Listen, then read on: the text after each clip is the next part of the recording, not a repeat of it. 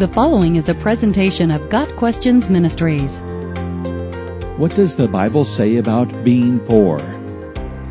The Bible has a lot to say about being poor, and we have many examples of poor people in Scripture. Since material wealth is not a sure indication of God's blessing, being poor is not necessarily a sign of God's disapproval. In fact, it is possible to be poor in material things, but rich in spiritual things. Of course, sometimes being poor is the result of bad choices. The Bible warns that laziness will lead to being poor.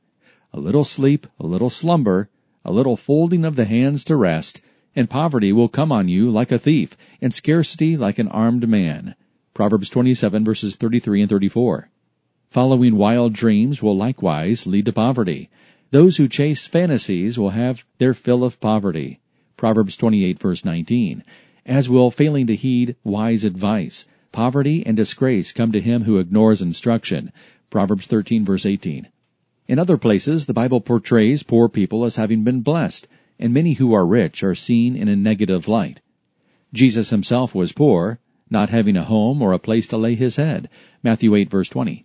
The disciples and most of Jesus' followers were poor, at least in worldly terms, but rich in spiritual wealth. The disciples even left all they had to follow him, giving up all they owned, placing their full trust in him to provide what they needed. Jesus said that the poor will always be with us. Matthew 26 verse 11. There is no shame in being poor.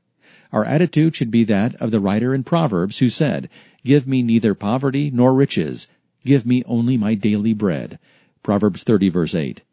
The rich are generally portrayed negatively in the Bible. Wealth itself is seen as a hindrance to those who desire to enter the kingdom of God. Jesus declared how hard it is for the rich to enter the kingdom of God. Mark 10 verse 23. And he repeated this statement in the very next verse. Why did he make such a shocking statement? Because the rich tend to trust in their riches more than in God. Wealth tends to pull us away from God. The story of the rich man and Lazarus in Luke chapter 16 displays the temporary nature of riches. The rich man enjoyed great luxury in life, but spent eternity in hell because of his greed and covetousness. Lazarus suffered the indignities of extreme poverty, but was comforted in heaven forever. Jesus himself left his throne in heaven in order to take on the lowly form of a poor man. Paul said of him, For you know the grace of our Lord Jesus Christ, that though he was rich, yet for your sakes he became poor, so that you, through his poverty, might become rich. 2 Corinthians 8 verse 9. At some point, as Christians, we must ask ourselves, what are we really doing here in this temporary place? Where is our heart?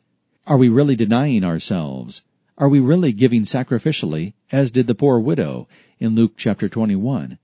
To follow Jesus is to take up our cross. This means to literally give our total lives to Him, unencumbered by the things of this world. In the parable of the sower, riches are like thorns, the worries of this life and the deceitfulness of wealth choke the word, making it unfruitful. Matthew 13 verse 22. It is those thorns, the worries of this life, and the deceitfulness of wealth, the not so subtle tools of Satan, that lure us away from God and His Word. The Bible paints for us a contrast between those who are poor yet rich in Christ, and those who are rich yet without God. Got Questions Ministry seeks to glorify the Lord Jesus Christ by providing biblical answers to today's questions. Online at GotQuestions.org.